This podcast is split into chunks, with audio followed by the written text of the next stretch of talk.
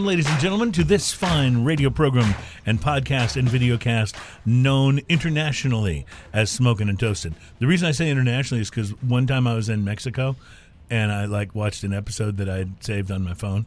So we're known We're internationally. absolutely That- that- that's, that's just how it works. Welcome, it's Smoking and Toasted. It's show number 101. Holy cow! Holy show cow. 100. Yes, yeah. So yeah, here we are, Ian. We have both. I think. Uh, first of all, thanks to everyone who made show number 100 so special. All three and a half hours of it, and and uh, and I it just you know I, I can't believe we've actually survived it. Like That was- we're we're both here and and ready to drink and and talk about uh, cigars and stuff. Well, we So- had we had so many guests on. It was so fun. You just turn to the guests and you wind them up a little bit and go. Yeah. And oh. we, I think we talked less in that show Yeah, than ever in, in a show. three and a half hours, we talked less than we've done on any episode of the show. It's it's uh, which is normally an hour long. So It was. uh, we had the, the guests were so great. The interaction of the guests yes, was amazing. I, it was such a fun. It, it was it was such a good thing. So for those who may have missed it, and please go back and listen to it if you've got you know three and a half hours to spare, or even if you don't, go listen to. It. You can listen to it in pieces. Yeah, yeah, yeah. But it's uh, we invited everyone who'd ever been a guest on the show. And a couple of people who hadn't been on yet, but who were, Mm-hmm. you know, kind of just uh, people were hoping to have on, or friends or associates or whatever. And so, of course, not everyone could make it, but we had a group of about yeah, about twenty uh, people, I guess, that were that were there and gathered. And so we kind of shuttled them in and out. We had seven mics live at a time, and we just kind of shuttled people in and out. And you're absolutely right. Once we sat Jeremiah. Uh, Butler from B and B Butchers and, and and our old buddy Chris Hart yes. down in the same panel and just said, "Welcome back to Smoking and Toasted." Then you and I could have just Yeah. gone, taken a long leisurely walk, and had That's a cigar right. because they were like all all over it. It was- it was really amazing to was- watch it them Really interact. was awesome. Yeah, and so many people who are passionate about you know spirits and, and craft Mm-hmm. beer and uh, and and cigars, and so it, so it was really wonderful. And thank you again to everybody who was involved, including, by the way, our uh, sponsor. We're brought to you by B and B Butchers and Restaurant at eighteen fourteen Washington Ave in Houston, and in the shops at Clear Fork in Fort Worth. Now, how do you follow up a show number one hundred free for all?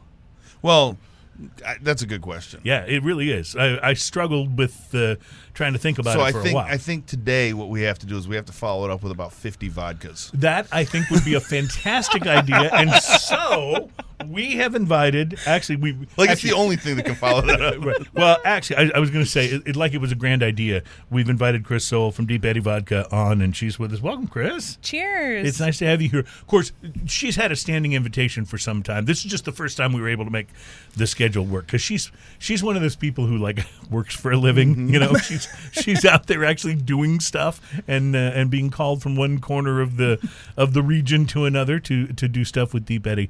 And so we're going to talk all things vodka, Deep Eddy vodka. Plus, Chris, I'll be interested in hearing what you think about this.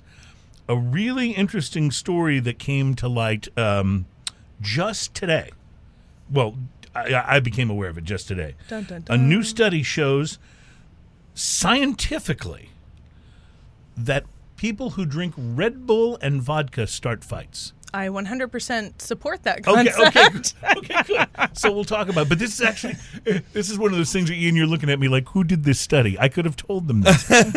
Well, there's that. I actually went through a Red Bull and vodka phase quite a few years ago, Yeah. and um, it's easy to drink. Mm-hmm. Uh, you turn into a little bit of a zombie because you're wide awake, but really good and drunk. right.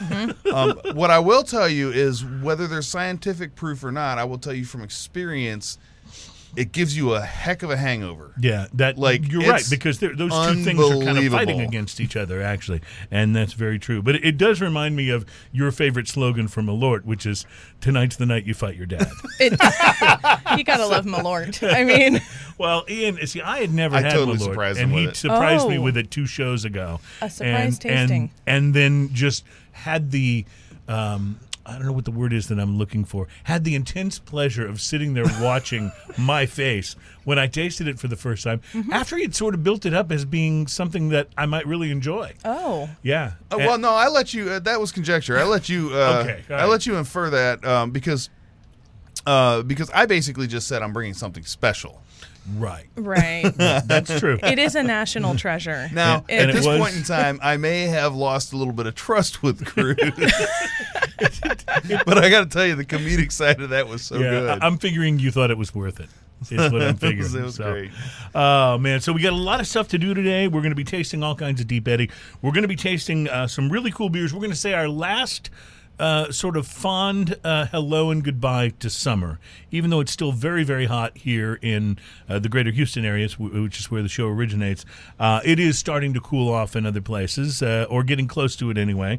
And so this will probably be our last summer beer that we'll try for uh, for this particular year. Sierra Nevada's Summerfest Crisp Lager is on the tasting menu today, as is the new session IPA from Eighth Wonder called Procrastinator. Uh, so we'll look forward to that. And then, oh, Ian, I just have a feeling that this is going to be one of your moments on the show. uh, Lakewood Brewing Company's Lion Share Anniversary Ale. This is where they take several different bourbon barrel aged ales and combine them looking for a specific sort of a thing Profile. profile Oh. and, and flavor so it's it's it's a very limited release uh, so we'll be doing that and of course deep eddy vodkas which i'll tell you outright i'm already a huge fan of we have uh, a lots of deep eddy uh, in the uh, in the cabinets at home and I, I enjoy it so we'll be talking about that and by the way I, I, I will tell you, uh, we'll get to this later in the show, but uh, Nat, I have smoked my last Nat Sherman cigar. I will never smoke another one. oh, wow. Yes, yes, I'm I'm pissed. Oh, Yeah. it's gonna be a so, good show. Uh, so, so I'll tell you about that, and we'll see if you feel the same way. Uh, and I have a feeling you might. So, Okay. so we'll get there. Uh, but I do want to ask you, assuming it wasn't a Nat Sherman, uh, if you smoked anything interesting this week. uh, So Ian. I had a nat. Sh- no, I'm just joking. I actually, you know, I did uh, something I hadn't done in a while, and uh, Ken from um, Casa de Monte Cristo was on the yes, show uh, last week and reminded me, you know, how I met him is I, I would go by Casa de Monte Cristo, have a cigar, and then come here. on your way to the show. Yeah. So I did that today, and I hadn't done it in a while. It was wonderful. So I said hi to him.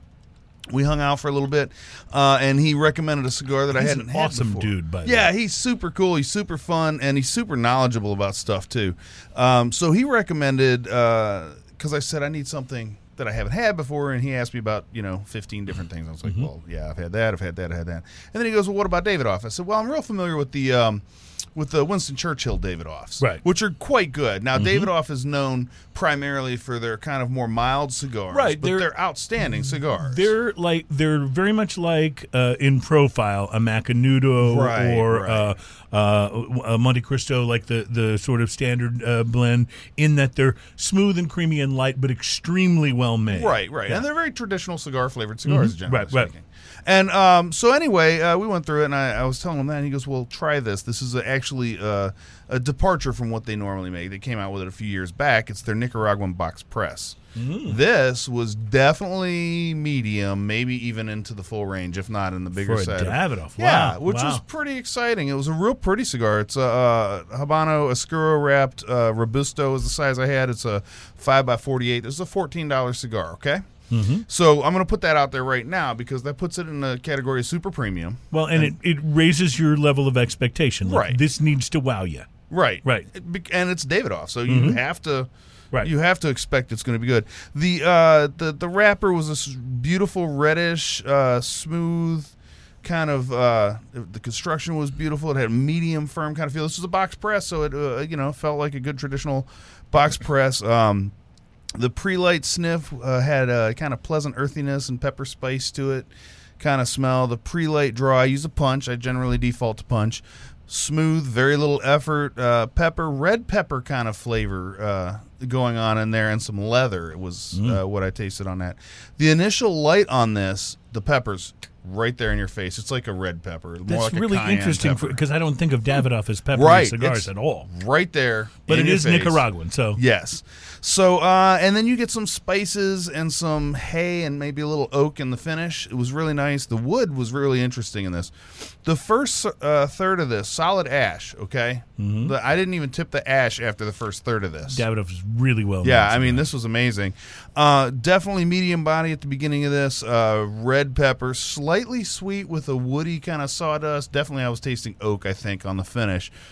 Um, and more of the same wonderfulness there. Uh, the second third of this gets more complex. The flavors all round out. The leather, the wood uh, prevail. The pepper spices actually back up, uh, back out just a little bit. It had a real sharp, woody retrohale to it. That's when you blow it out your nose. Some cigars you don't want to do that with, by the way, because it will just burn your uh, Yep, sinuses. yep, yep. Uh, I finally about halfway through this cigar. So I'm into about the middle of the second third of the cigar when I finally tipped my ash intentionally so I could preserve my shirt. Because, you know, it will fall on my shirt. Yes, yes, that's where it'll go. So I get to the last third of this cigar and I find that this cigar makes amazing smoke rings. Like Oh, I couldn't stop making You're a smoke smoke ring guy. I didn't even know that about you. I you. couldn't stop making smoke rings. I know the people sitting around me were just like, "Why is this guy staring at his phone making smoke rings?"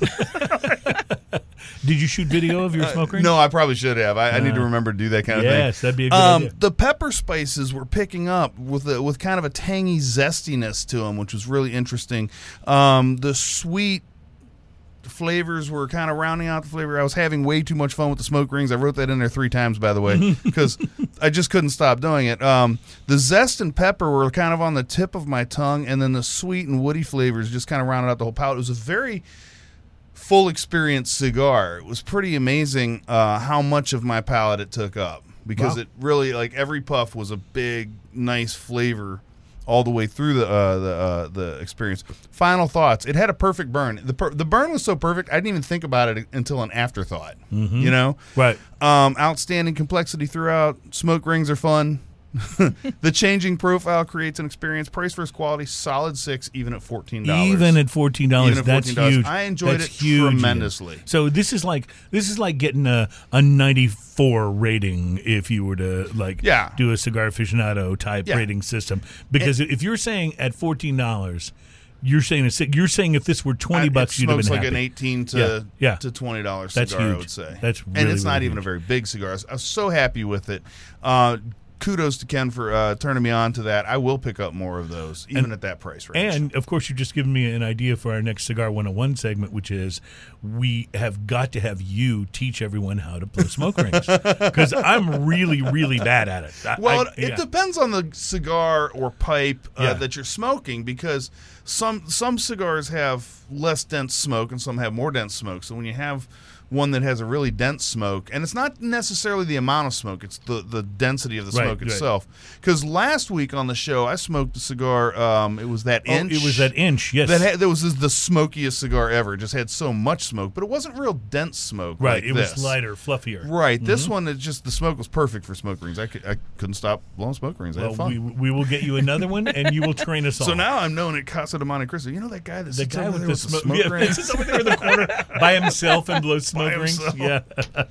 well, I had a very different cigar experience uh, from you this week. I uh, smoked the Oliveros uh, Gran Retorno number two or Gran Retorno two. Um, a very nice looking cigar, smooth with a pretty light brown wrapper. It's Ecuadorian Habano wrapper. It's Nicaraguan binder and fillers. So this sounds like it's going to be my cup of tea. Uh, but the pre-light was very grassy, aroma of, of sort of wheat. Y- you know what it had? Sometimes, like when you get those, uh, a, like a really cheap Connecticut cigar. You know what I'm saying? Like like a budget cigar, and it's got this sort of sweet wheat uh, aroma to the pre-light. You know what I'm talking about? I think sometimes that translates to me as a slight ashtray kind of smell. Well, maybe. I mean, it's not. It's not. It's not a burnt smell because Right. you haven't lit the cigar yet. But it's got just this kind of like okay, uh, and and you're sort of maybe hoping like that moldering hay. Well, you're sort of hoping that when you light it, that won't be the prevailing uh, Right. smell because it's not really something that you'd want to sit and have that as your overwhelming flavor for the cigar. So anyway, I lit the baby up, uh, punched it uh, as as with you. I'm I'm kind of leaning on the punch these days. Um, it lit and burned nicely.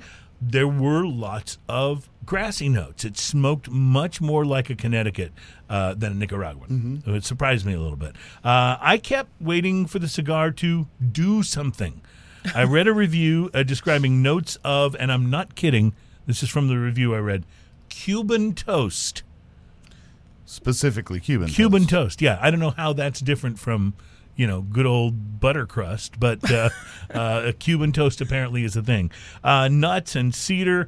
I got grass and wheat. That was pretty pretty much Wow, it. okay. Uh, I read this review, which really praised the cigar after I'd smoked it. and I thought, you know, maybe my palate was just like out of sorts. That happens sometimes. You smoke something and you go back and smoke another one later. You go, why didn't I like this? This was great. Uh, so a couple days later, I smoked another one. I'd actually gotten two in a variety pack. Uh, pretty much the same experience. Overall, pretty disappointing. It's a seven dollar cigar, but in fairness, I've I've seen places right now I can buy them online for five bucks. Um, price to quality, four. Four. Smoke a Nica Libre for half the price and enjoy it twice as much. That's Oh, I was gonna say even at five dollars, Yeah. you give it a four. At five dollars, I give it a four. At seven, I'd give it a three. And Nica Libres you can pick up for three to three fifty, Yeah, yeah, and you can- enjoy them tremendously. You can smoke two Nica Libres for the same price and enjoy each one of them, you know, at least twice as much Nice. as you did that. So, so that's the reason. It wasn't like it was a bad cigar. It just didn't do anything Right. special. Mm-hmm. And for the price, you gotta, you know, you gotta step up. so it's good step. with Malort. Yeah, that's exactly what I'm saying. Okay. Compliments it. Okay, so we're going to take a quick break. We're going to come back and start doing some Deep Eddy vodka tasting. And I understand, Chris, and I'm looking at the. These are beautiful, by the way. These are you've already mixed some cocktails here. I did. I love a tasty cocktail, so I, I whipped up a little something. This is one of the reasons we just like hanging out with you. yeah. uh, plus, uh, we talked about this two shows ago. We didn't talk about it last week because it was a free for all. Um, but Ian and I attended the uh, amazing, amazing whiskey event, the uh, Houston Whiskey Social, and we actually uh, uh, took a camera along and did uh, a number of segments, which we edited into one segment. We were going to play that for you on show 99, and there was something wrong with the file. That's that's been corrected, so that will, we'll be playing you that on today's show. Awesome. well. Uh, so we have that to look forward to. Uh, plus, uh, yeah. Uh, We have a busy show. We have a busy show. Why we're swearing off Nat Sherman. Uh, coming up at Smoking and Toasting. We'll be right back with some delicious Deep Eddy.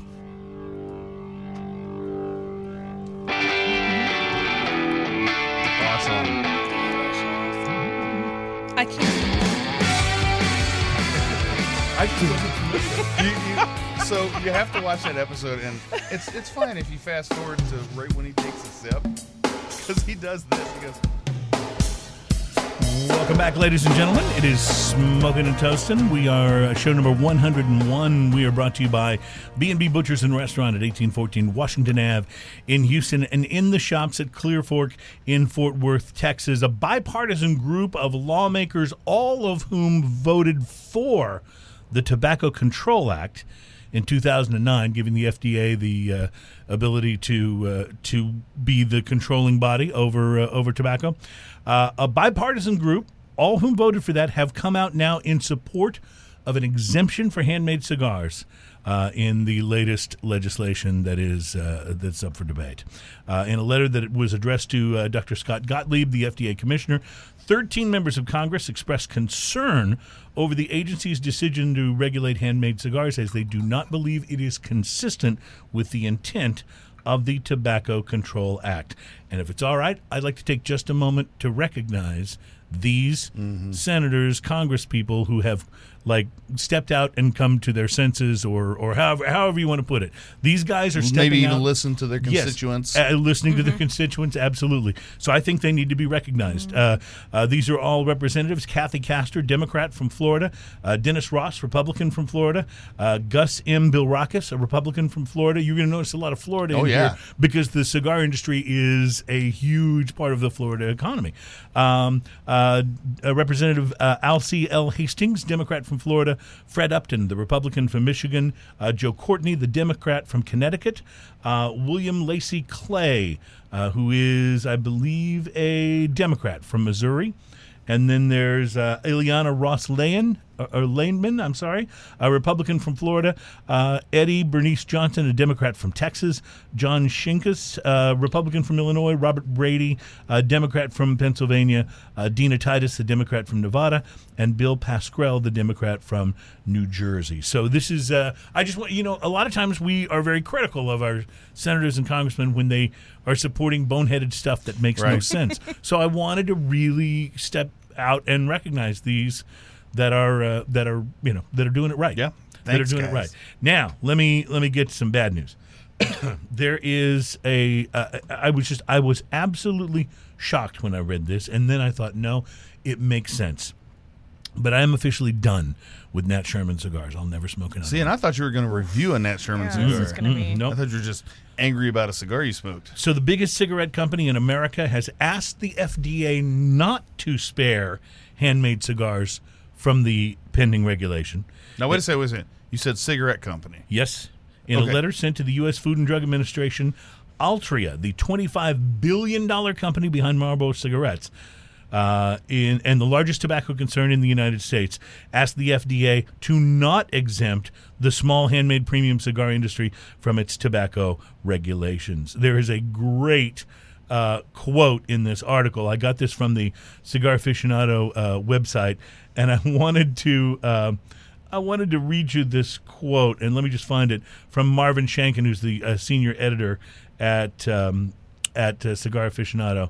Um, I just want to make sure I find that. Uh, anyway, so the reason I'm never smoking Nat Sherman again, Nat Sherman's owned by uh, this company, and it's a very very small piece of the company that owns Marlboro That seems like they're shooting their own selves in the foot a little bit there. well, but right? they don't care because it's such a small piece of what they do.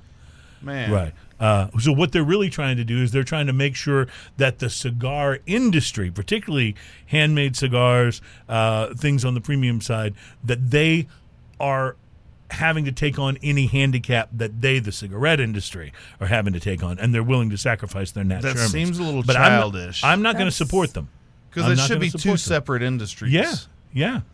You know, uh, I it mean, should be. It, It seems like well, be. if we have to do that, then you do too. But well, you're not exactly in the same Here's industry. here's the quote from Marvin Shanken from Cigar Aficionado. He says, "Given Altria's dominant position in the cigarette market and the machine-made cigar industry, it's no small wonder it is against aiding handmade cigar makers. Uh, uh, cigar makers. Frank, frankly, Marvin Shanken says." It's shameful that this $25 billion company would run a, run to try and harm many of the smaller cigar makers in order to protect its huge market presence in cigarettes and machine made cigars. The handmade cigar industry is made up largely of small, family owned companies. Handmade cigars are completely different from machine made cigars and cigarettes. They deserve exemption from FDA regulation. I just love that he's, I just love that he was like that. That he worded it that strongly. Yeah. You know? So, anyway, no more Nat Sherman for me. And that's a shame because I had actually finally found a Nat Sherman cigar I really liked. Uh, it was uh, one of the, that little Robusto that was the Maduro, Oh, yeah. uh, you know, that was uh, box pressed. Loved that. But uh, that's all right. There's plenty of other cigars. I think like. I'll have to join you on that because that's a Plenty of little reprehensible.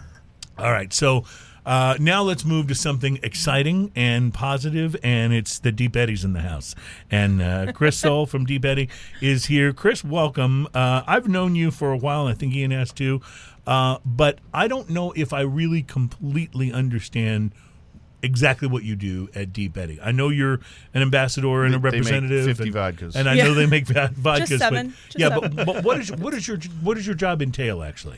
Um, the quick answer to that is that I cover Southeast Texas, primarily Houston, Mm-hmm. and I visit all the bars and restaurants, share my love of vodka with them.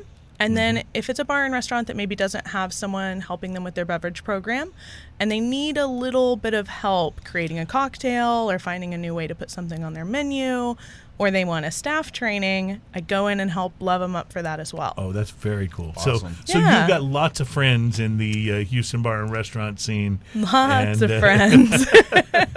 Hey, they're It's a- like, hey, it's Chris, the vodka lady. Yep. we just make So- it rain vodka. Now, uh, Deep, nice. Deep Eddy obviously is hugely popular in Texas. Uh, how far does the brand's reach extend uh, beyond Texas? We are very fortunate. We are a baby brand still in an interesting way. We're barely eight years old.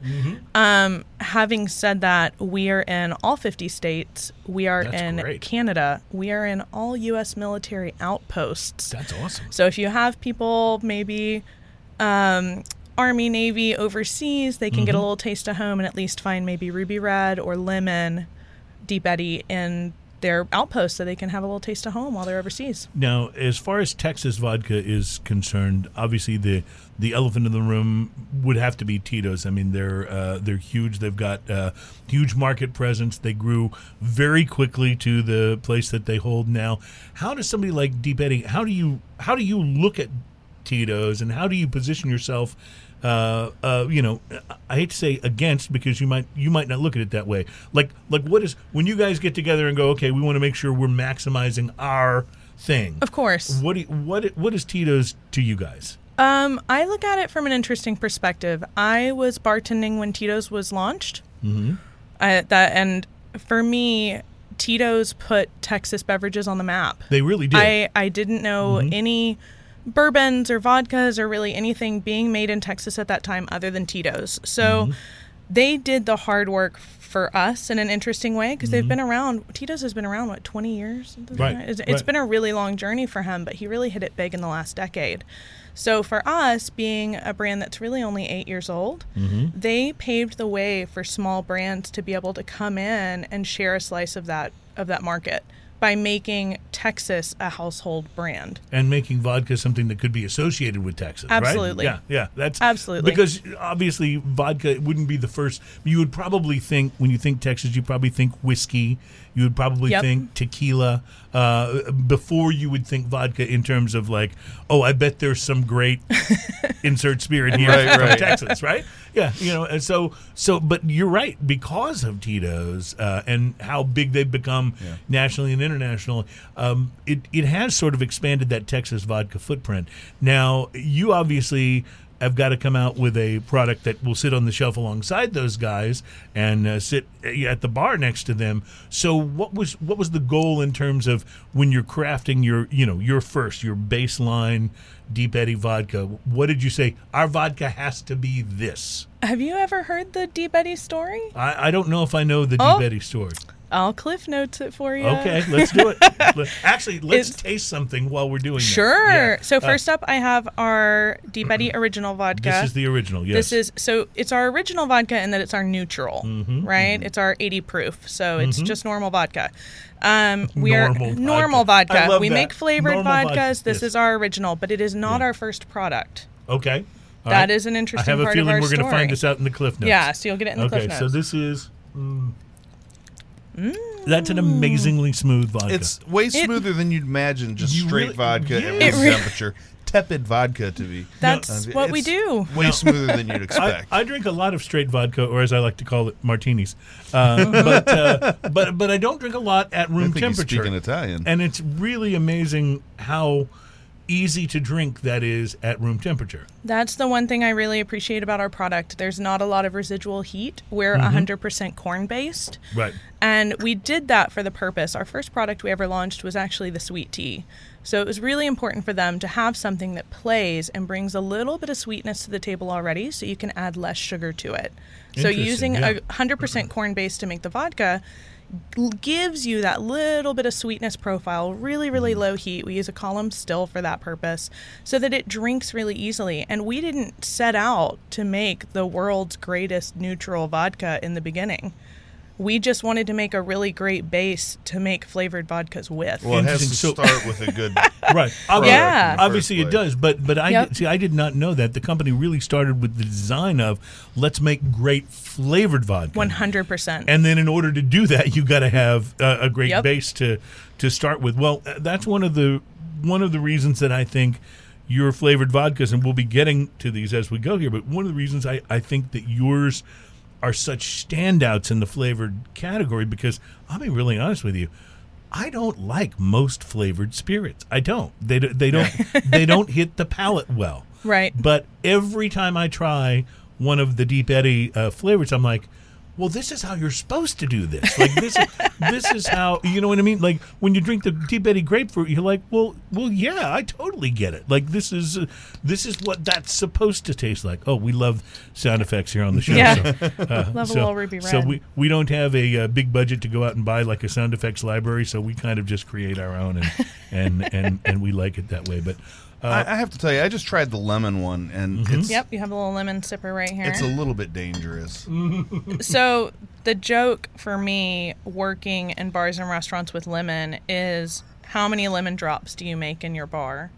And everyone's like, "Oh, I hate making lemon drops." I know. You know, That's what I do to bartenders. a bartenders little bit of don't this and a little bit of that. I was that. gonna if, say, if I get a crabby bartender, Yep. I order lemon drops. I was It going to say yes, It's, absolutely. It was like the bane of every bartender's existence for a long time because Wait a kind of like you the came Cosmo. over to my house and asked for lemon drops. I the travesty. but it is. It's it's You're one right. of those things that people consider really time consuming for just being a martini or Mm-hmm. a shot. So our lemon drinks like lemonade or like It- a lemon right, drop in a bottle. does. Right. So if you were going to make, is there a recipe for a lemon drop with Deep Eddy lemon, or do you just pour the the the vodka over ice and call it a day? That is preference. Um, I actually like our Deep Eddy lemon with a little bit of extra, maybe either lemonade Mm-hmm. or a little bit of sour mix with it, just to kind of take the the alcohol down a little bit. Is that what I see in this pink uh, container here? so that is a prickly pear lemonade, but that is actually made with our original vodka and a little bit Oh. Of prickly pear syrup. All right. There's we're, a there's we're going get another to that. There's another So- drink that starts kind of like a lemon drop. It's like it's like a birthday cake or a chocolate cake or something. Oh, chocolate have- cake shot. Yeah, it- Frangelico and now Deep Eddy lemon. I was gonna say that, that, that tastes like where it starts. Like, it's, Yep. like it's, it's just like mo- less like chocolate cake. Am I more like showing a- off my? I've been at a bar before. You are. More That's like one of my favorite square. cocktails. Okay, Yeah. so I tell you what we're going to do. We're going to take a quick break. We're going to come back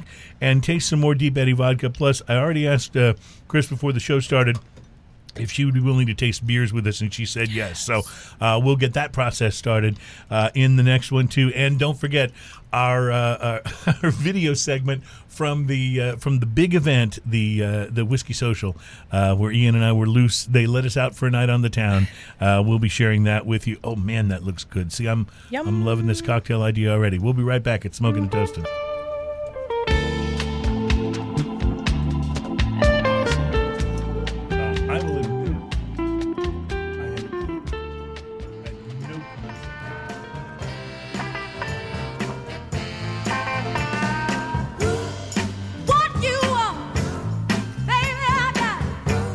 So we don't do this a lot on the show, but as a uh, as a nod to the the great and the amazing and the unbelievable Aretha Franklin, just a little uh, bump in and out. Aretha passed away uh, today or last night. I'm not, I'm not sure when it was, but sometime between the time when I went to bed and the time when I got up this morning, uh, the news broke that uh, that Aretha had passed away, and we knew she was not doing well, and, and sort of sort of saw it coming. But uh, wow, what a talent! Oh, amazing. What a talent! So, uh, so welcome back to segment number three. It's smoking and toasting. It's show number one hundred and one. Uh, we'll be tasting some Summerfest crisp lager in this segment, and I'm going to pass that over to Ian actually because I do not uh, have an opener on me. But uh, uh, but while he's while he's taking care of that, let's go back and talk Deep Eddy vodka again uh, just for a moment. Chris, Sure. Chris, the um, the first product you guys released. Oh, that Ooh, was that was a good sound. That was a really good one. First product you released was the uh, Sweet tea. The sweet tea. Now, Sweet tea. Now, is is the idea behind sweet tea exactly what it sounds like? Like it's supposed to taste like a glass of sweet tea, only it's only it's vodka. Yeah. Uh, that, It's ta-da! You did it. I mean that's the that's the Cliff Notes story of our of our company. We Mm-hmm. had two original owners, Chad Auler and Clayton Christopher in Austin. Um, Clayton was the brains behind Sweet Leaf Tea. You know the non-alcoholic Mm-hmm. Yes. tea with the little granny on the bottle, right? Yes, yes. That was his like Okay. brainchild. mm-hmm. Where Chad came from Fall um, Fall Valley Vineyards. And so, So he a came wine from guy. wine Okay, family, gotcha. right? Yep. So, in doing the wine, he'd kind of been dabbling in making a Texas vodka. It was a little different than ours, but kind of the same. It was it was meant to be a super premium vodka called Savvy.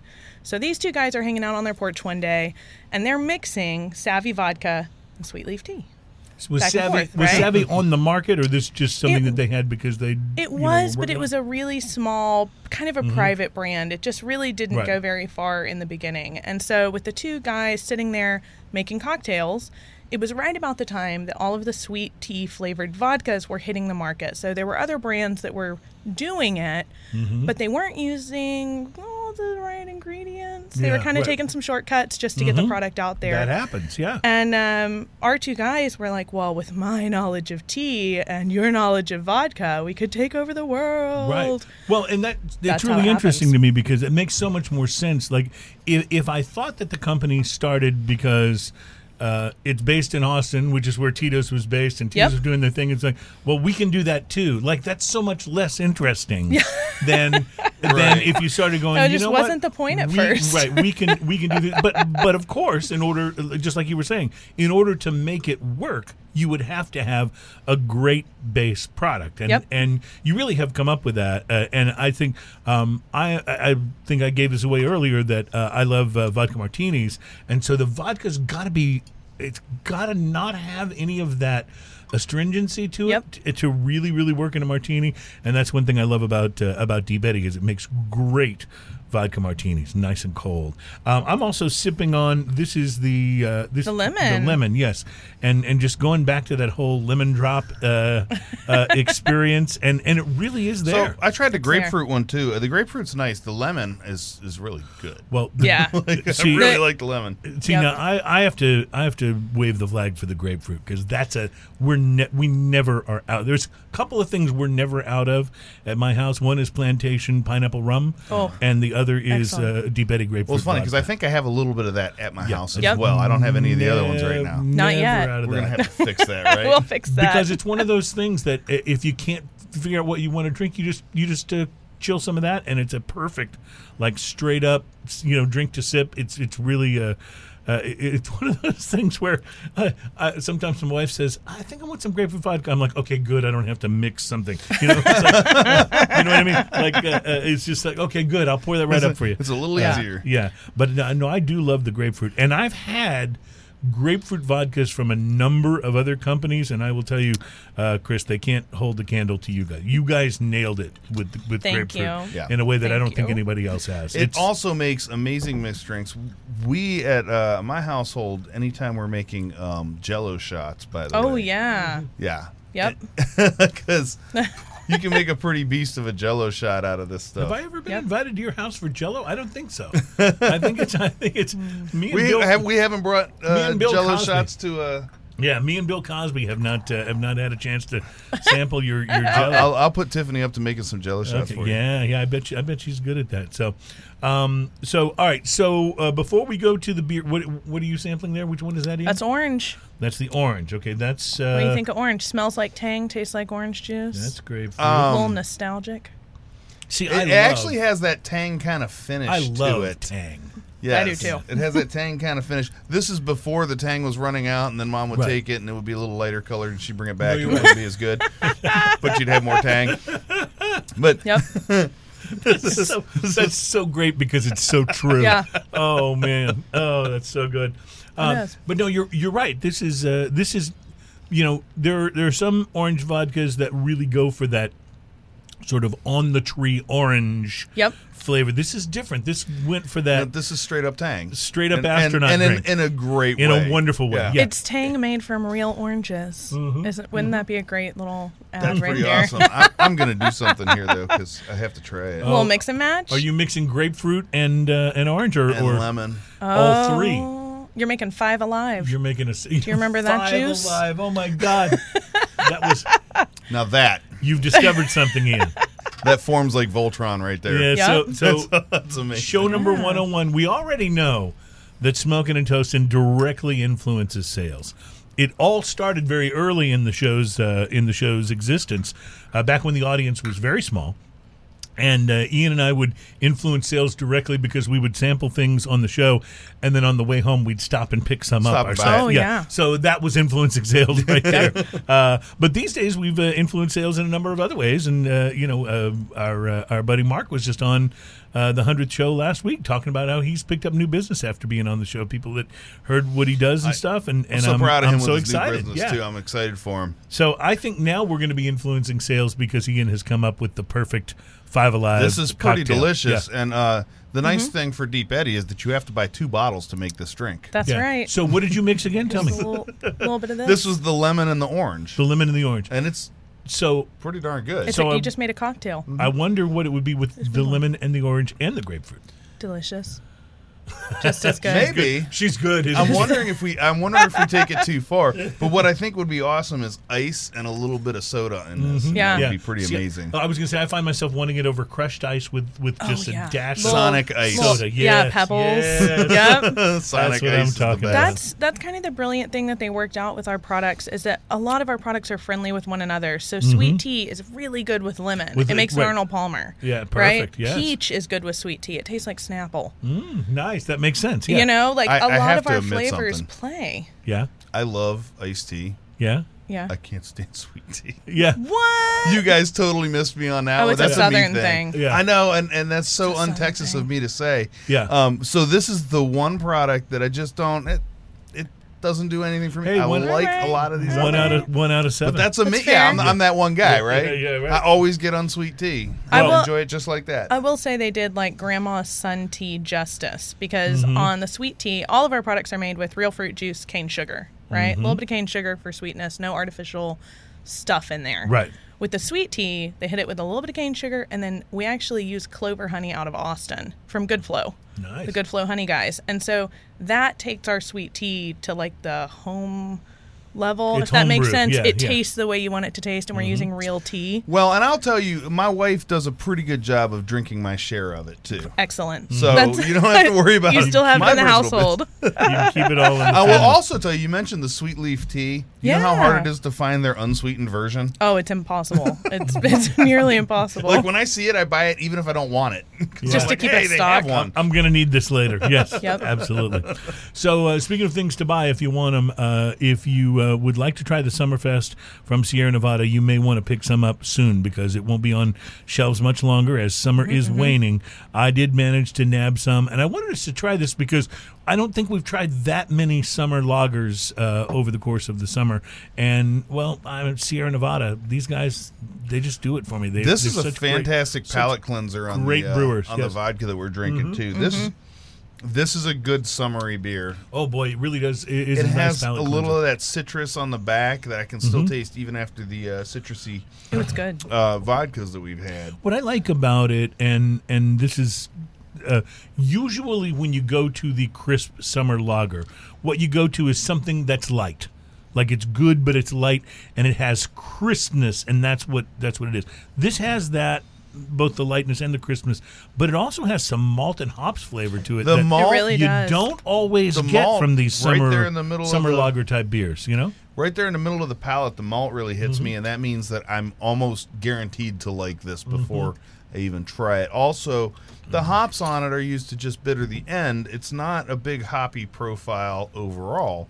Really kind of enjoy this. Chris, did I just watch I- you mix a little of the crisp summer lager with some deep eddy peach? I may have. It's really good. They're friendly. They're friendly, okay. They're good friends already. Well, I, I It- would imagine that if I were that if I were drinking the peach and then, you know, uh, had a sip of that and then a sip of the beer, that they would marry. But I never thought of putting them in the same. They're good together. It's kind of like a jammy shandy, Okay, if that okay. makes sense. Yeah, like it's yeah. got a I little I drank my beer, so I'm I'm past that. Sorry.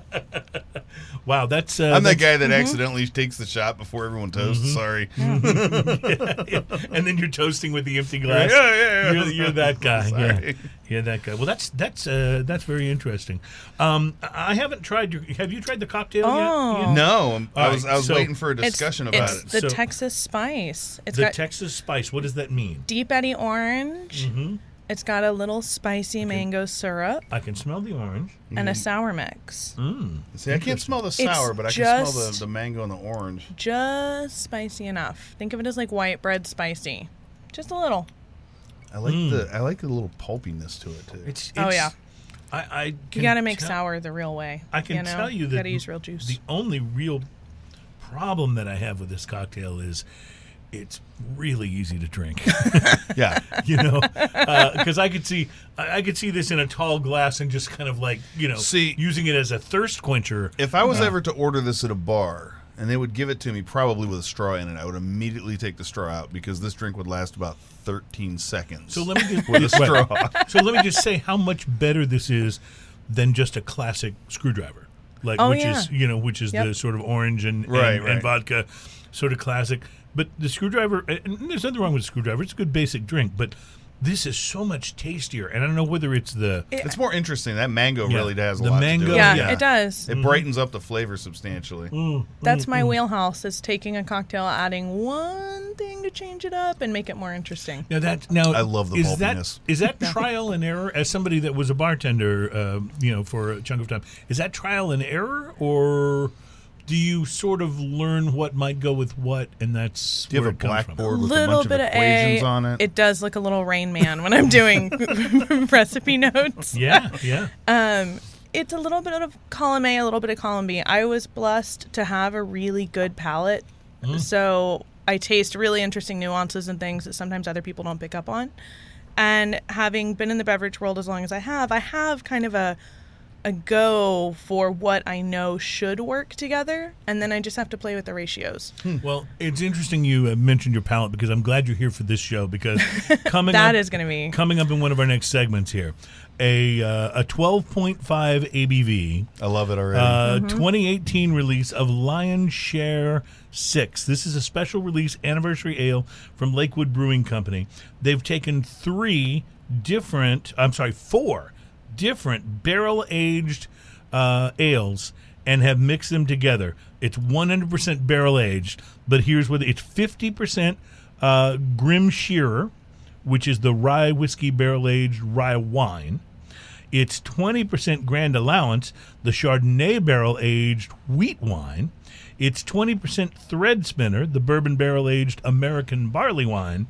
And it is 10% Bourbon Barrel Temptress, which is their bourbon barrel aged Imperial Milk Stout. and their temptress is good. Yeah, and so we will be uh, sampling that coming up. So I'm interested uh, in your palate, uh, telling us what you think of that Love as to we taste it. as we move forward. Plus, more deep edited taste and. Uh, Oh yes, I promised to tell you about uh, the new study, which has now confirmed that Red Bull and vodka uh, causes fights. We'll uh, tell you about that coming up. Smoking and toasting, and yes, big ups, big respect to Aretha.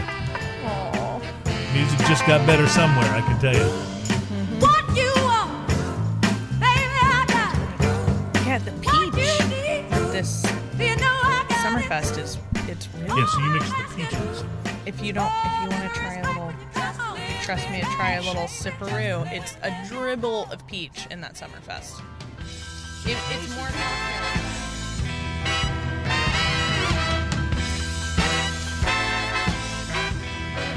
Welcome back to Smoking and Toasting. It is nice to have you guys uh, enjoying the show with us this week. We are brought to you by B&B Butchers and Restaurant, as always, at 1814 Washington Ave in Houston, and in the shops at Clear Fork in Fort Worth.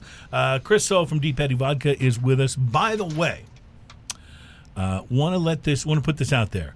Um, now that we've gotten past our 100th show, we have several things we're excited about to look forward to uh, coming up very soon here on Smoking and Toasting.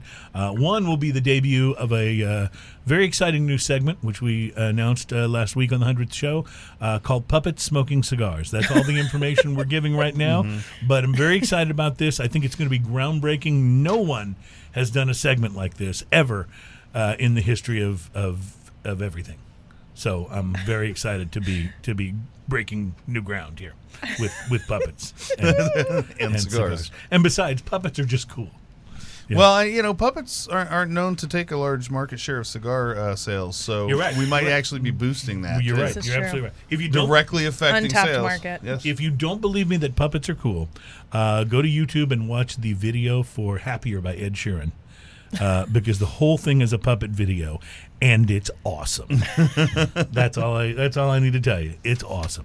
Uh, so that's coming up, and then we have another thing. Very excited about this, and we kind of laid the groundwork for this on last week's show, but really, really stoked to announce that the Smoking and Toasting Martini Showdown is on, and it's I happening, it. and it'll be coming to a future show. So here's what we're going to do: we're going to take one mixologist who is passionate about gin martinis and believes that the only true martini is a gin martini. yeah, we want someone who's have someone actually for that yet? snobbery. we, we yeah, about it. the, the Okay. gin position we've got we've got Okay. we've got filled. So we got a guy, uh, and then we want to face that bartender, that mixologist off with someone who is equally as passionate that vodka is the way you have to go for martinis.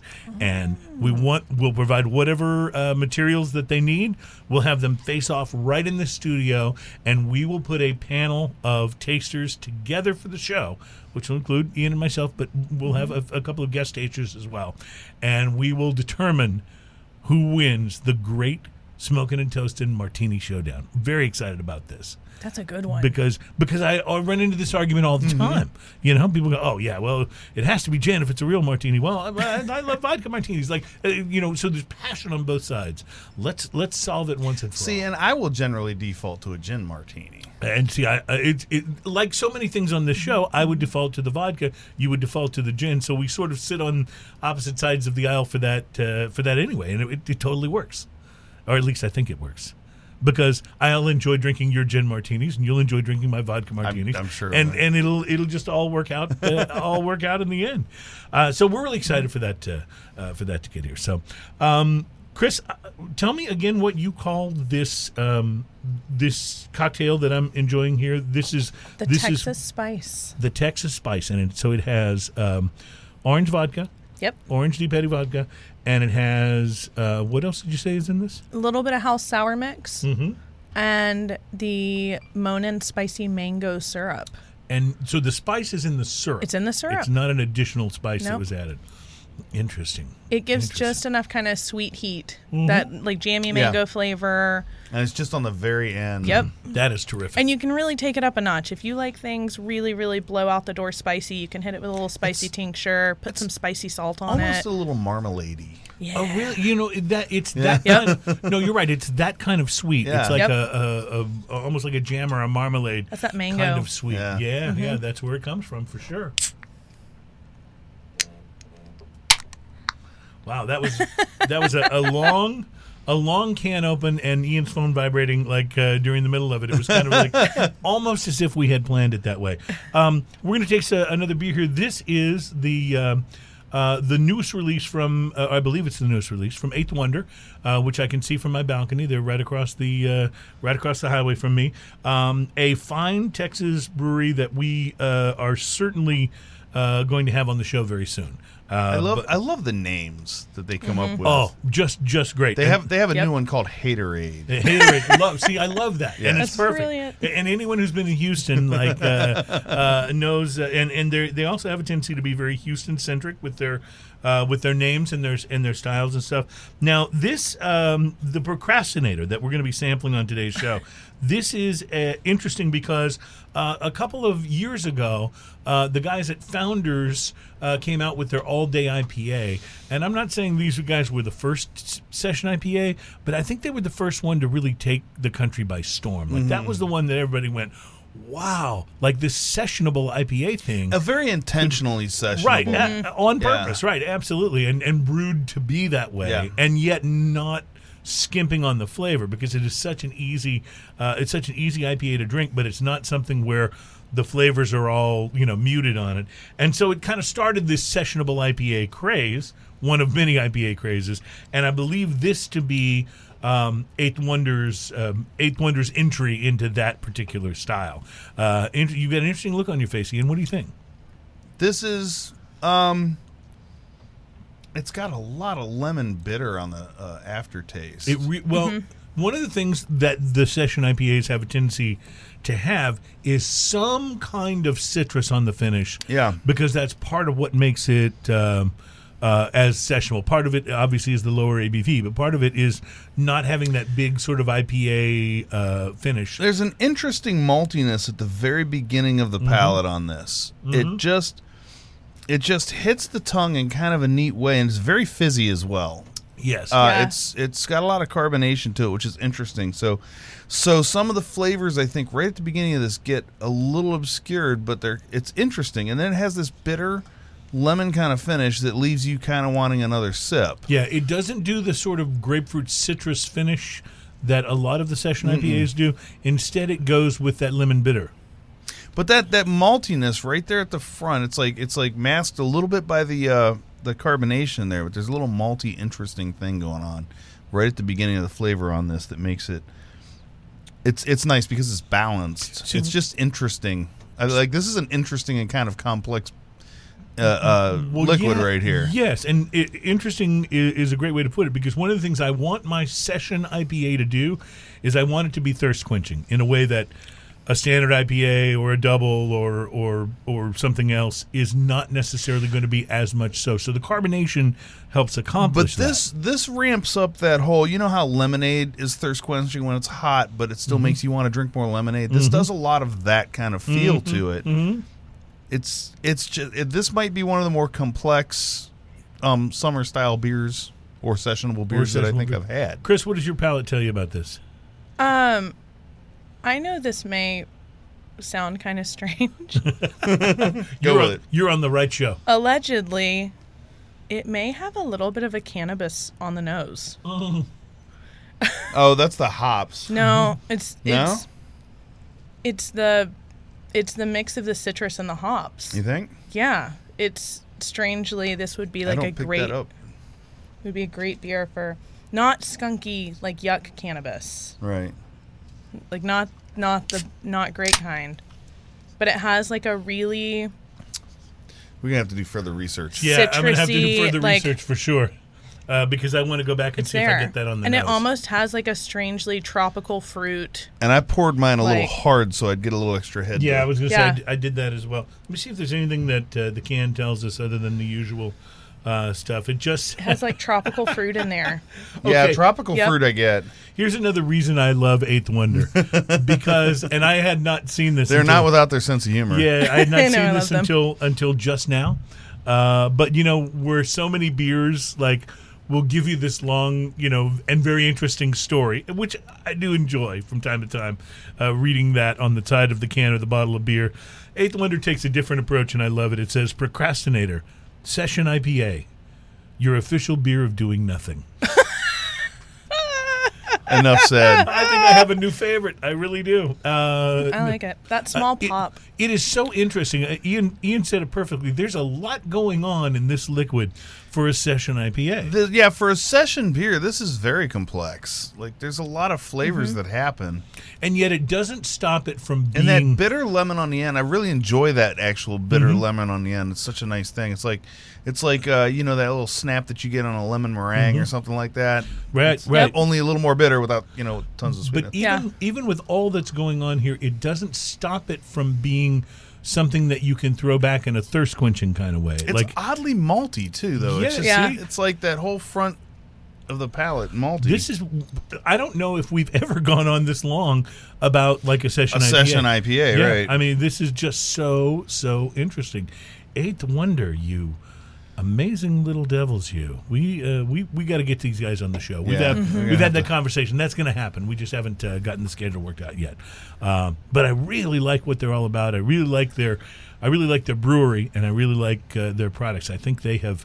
They have, uh, you know, in in a way, they remind me a little bit of Deep Eddy because they stepped into a kind of a crowded market and totally found their place Yep. and found their way to be different and differentiate themselves from uh, from the other things uh, that are going on. Okay, so um, when we come back, we're going to try this uh, this uh, what looks like a pink lemonade cocktail. What is what is in this now? It's prickly pear. Prickly pear. Okay, well, it, it just so I'm gonna Pink show this lemonade. How could It's you? pink Does that not look like a pink It lemonade? is. Yeah. Okay. So we'll get, so we'll get to that uh, coming up, uh, and we'll try this uh, this Lion Share uh, special release from uh, the folks at Lakewood Brewing. Plus, uh, we will then wrap up the show with our segment from the Whiskey Social, which I'm excited to I see. can't wait to Ian. watch so, Yeah, that. so that's going to be a lot of fun. So, uh, thank you for listening to Smoking and Toasting, and we'll be right back.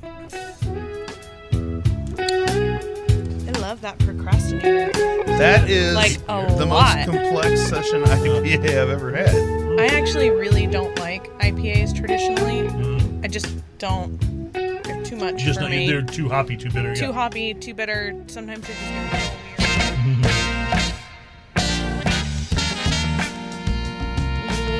Welcome back, my friends, to uh, Smoking and Toasting.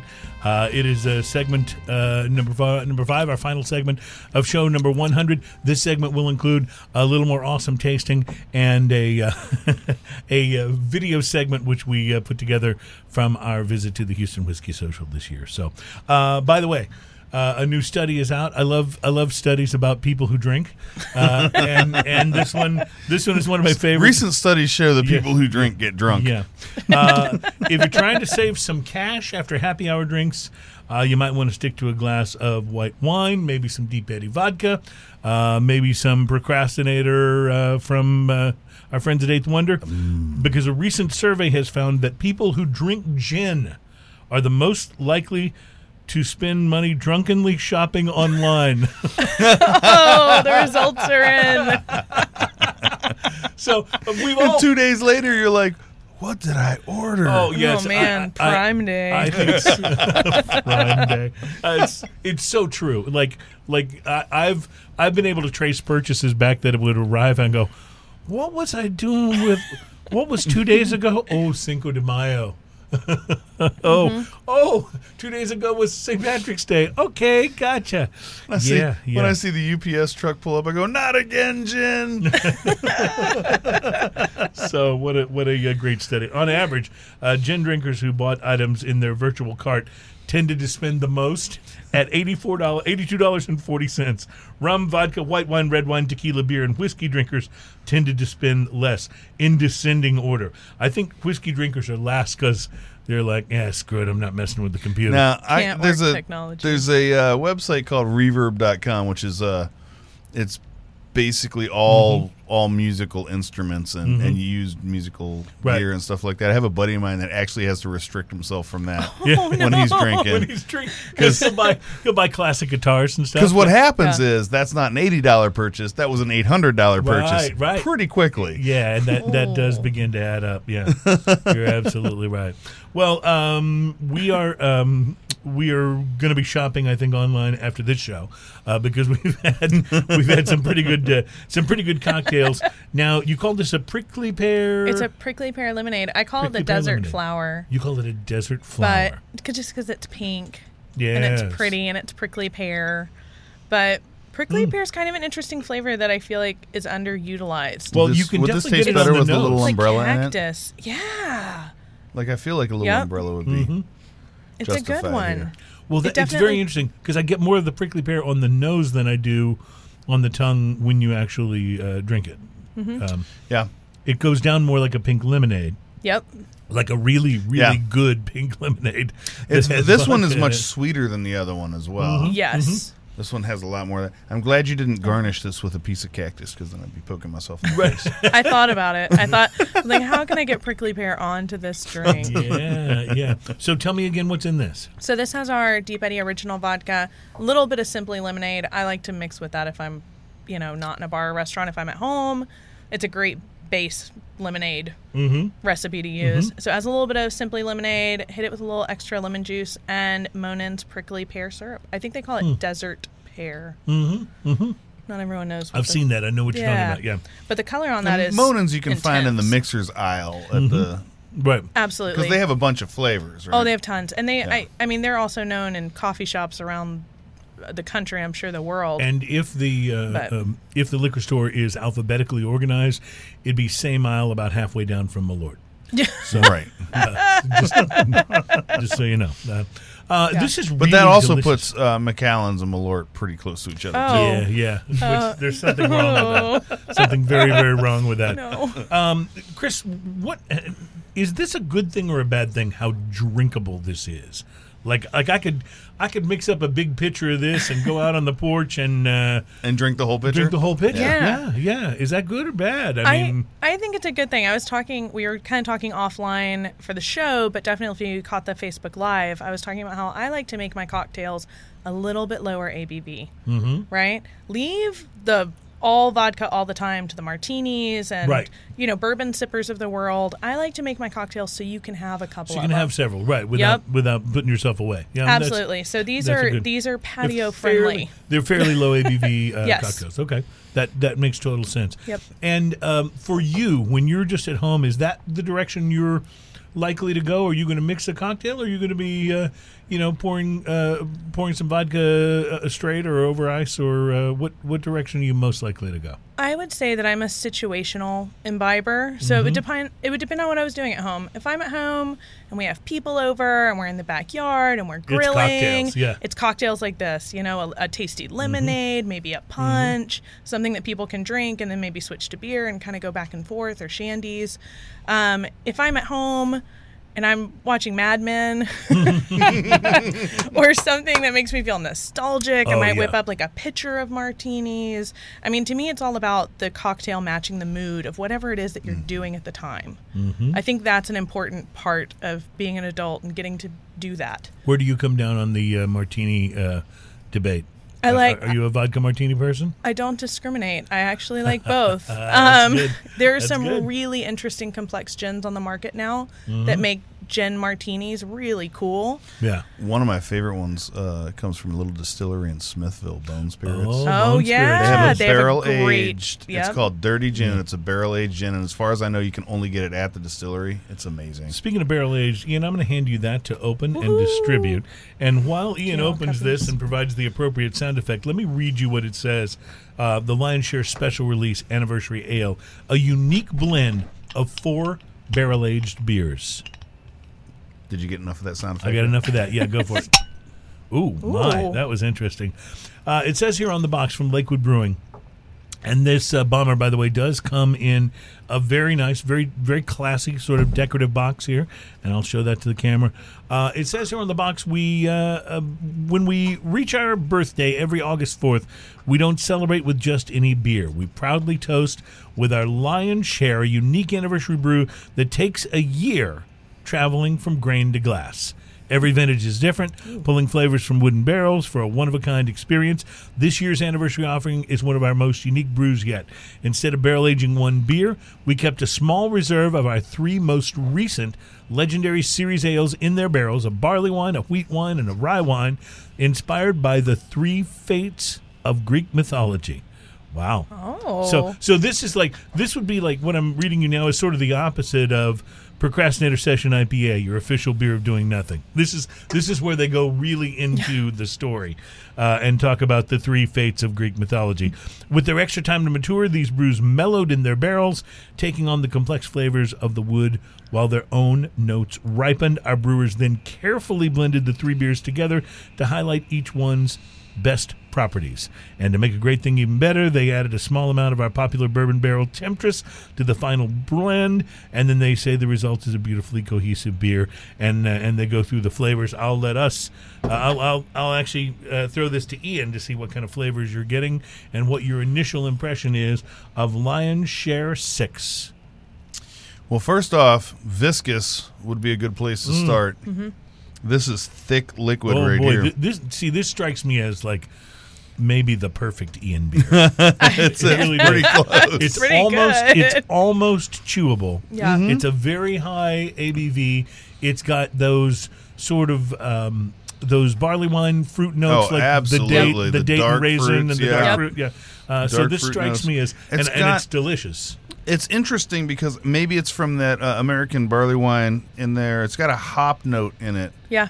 that just kind of sneaks around right at the tail end Mm-hmm. of the uh, palate and really crisps up the finish. That's like most barley wines have a more sticky, more yes, um, and this doesn't have that at all. Yeah, this, this, is uh, actually crisper and sharper. Mm-hmm. has a little bit more snap to it, which is uh, Plus, really on the on the top, there's almost a. Oh, you okay, bud? yeah, well, spilling beer on myself. Uh, and fortunately, Chris is here with the See, I said so- we'd need that. yeah, yeah.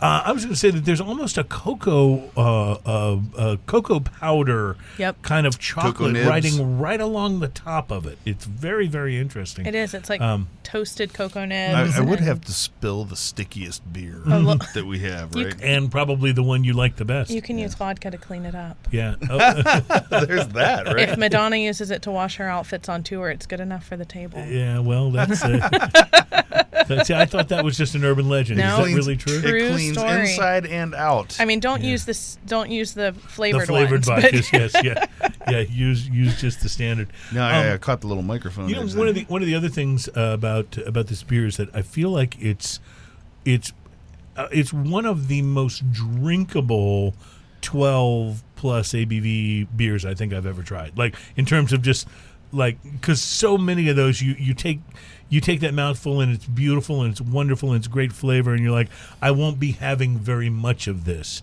this one, you know, as much as Right. you love it, right? But this one this one seems to invite you for more. Don't you agree? This one, it's interesting because this actually has a little more carbonation than I would expect too. Mhm. It does. Uh, it's very small carbonation-y kind of uh, The little bubbles. bubbles, the little bubbles. But uh, it's what is interesting because when you sm- when you swallow, you have that carbonation little uh, snap to it as well. What is that on the tongue on the on the finish? That I just just got it like just this last drink. Here. It's it's like a it's it's a very wine kind of dryness to it. Yes, it really is. Yep. It There's, really is. Uh, this would but you a- get all the usual suspects. Like I said, you get the uh, the uh, the date and raisin kind of thing, or almost. Yeah, yeah. I mean, like Now, I would say this would be a great beer if you have a friend who's like, "Oh, I don't like beer. I'm a wine person." Uh, Oh, yeah. And you want to introduce them to beer. Like, really, this to me seems like beer that a wine aficionado would love. You know, it's got it's got some of the same characteristics that a fine wine has, um, but man, is it ever loaded with flavor? Holy cow, that's good!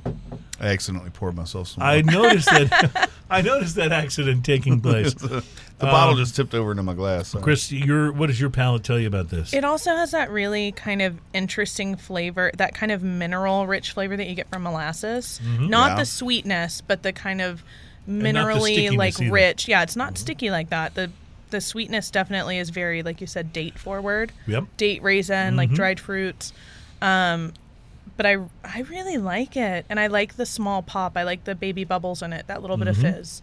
It makes it very drinkable. It has been. Yeah, it adds to the mouthfeel substantially because a lot of times when you get barrel aged uh, beers in general, the, the the carbonation levels are much lower. Right. And when you get them, and the carbon carbonation levels are a little higher, it tends to be a little too fizzy. But this like they just found it on this. It has, uh, yeah. It it's been really great, uh, Chris, having you on the show where we tried uh, this in particular. Just getting to getting to hear you talk about this from palate sensibility, and I I wonder actually what our friend uh, uh, Christopher Hart would would think of this because he's got such a an interesting palate from from a whiskey standpoint, but he loves anything barrel aged, and I think he would like this.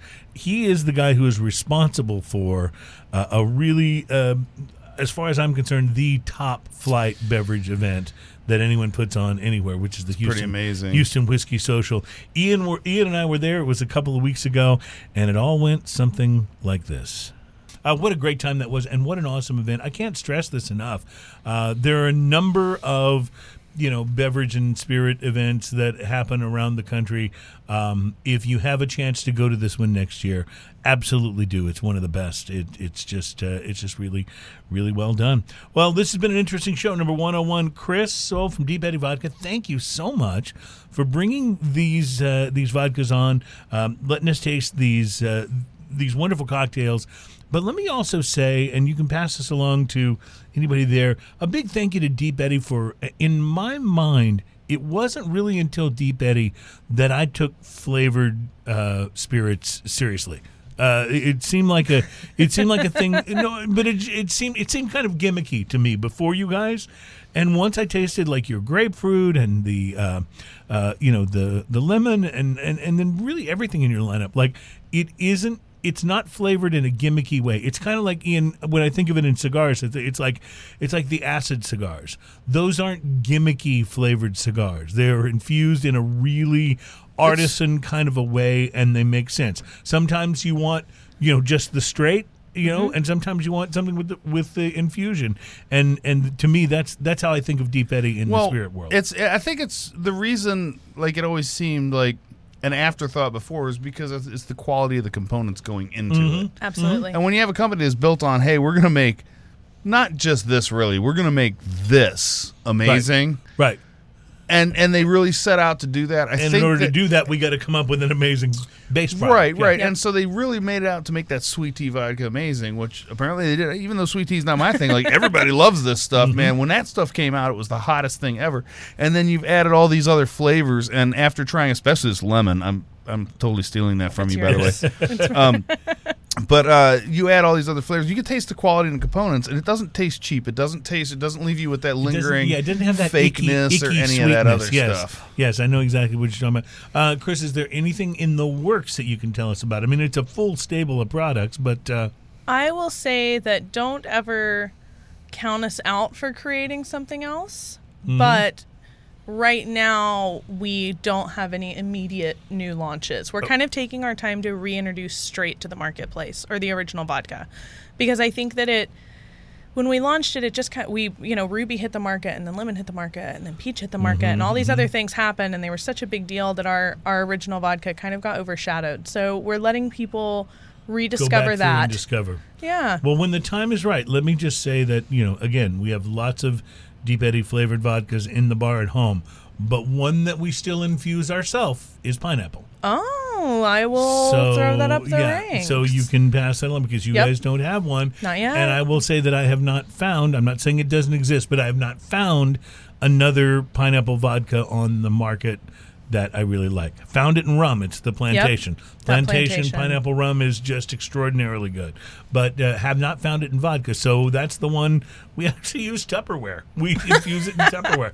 I just pour the vodka in, usually the Deep Eddy, uh, your basic, uh, your basic, and then we put the pineapple chunks in and just let it sit until really uh, the period of time we have for how long to let it sit is called until someone comes over. And when It's a someone comes science. over, we go, yeah. That's very finite. It's I- ready. I think it's ready. It's ready. Yeah. I think So it's ready. speaking of ready, I just got an email. I'm going to give a sneak peek of this. No one has heard this. Okay, lay it on Are you ready for this? Oh no, you're not. Gonna, you're not going to play it? audio over the microphone, are you? yeah. I love the low res oh God, crappiness. I just of hate it. that so much. You want me to not do it? Oh well, no, you built it up. You now. have you to gotta now. do it. Yeah, here we go.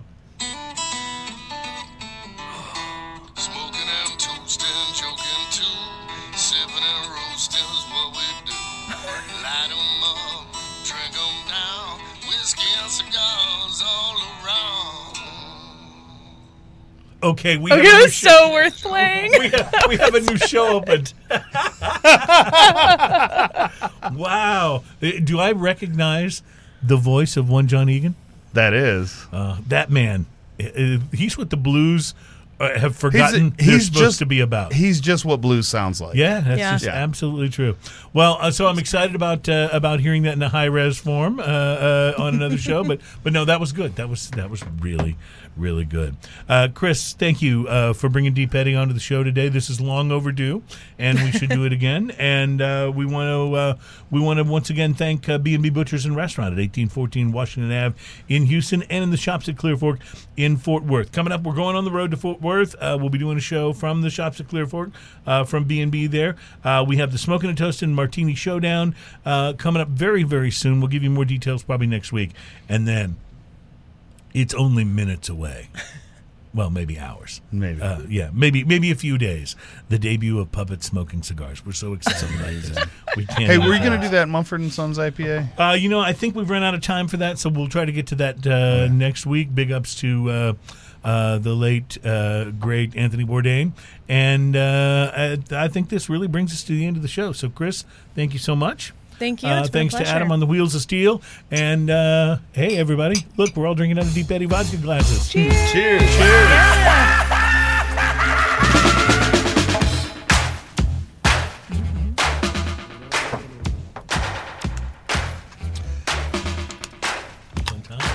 How you like the jingle? That jingle's amazing. That amazing. was badass, dude.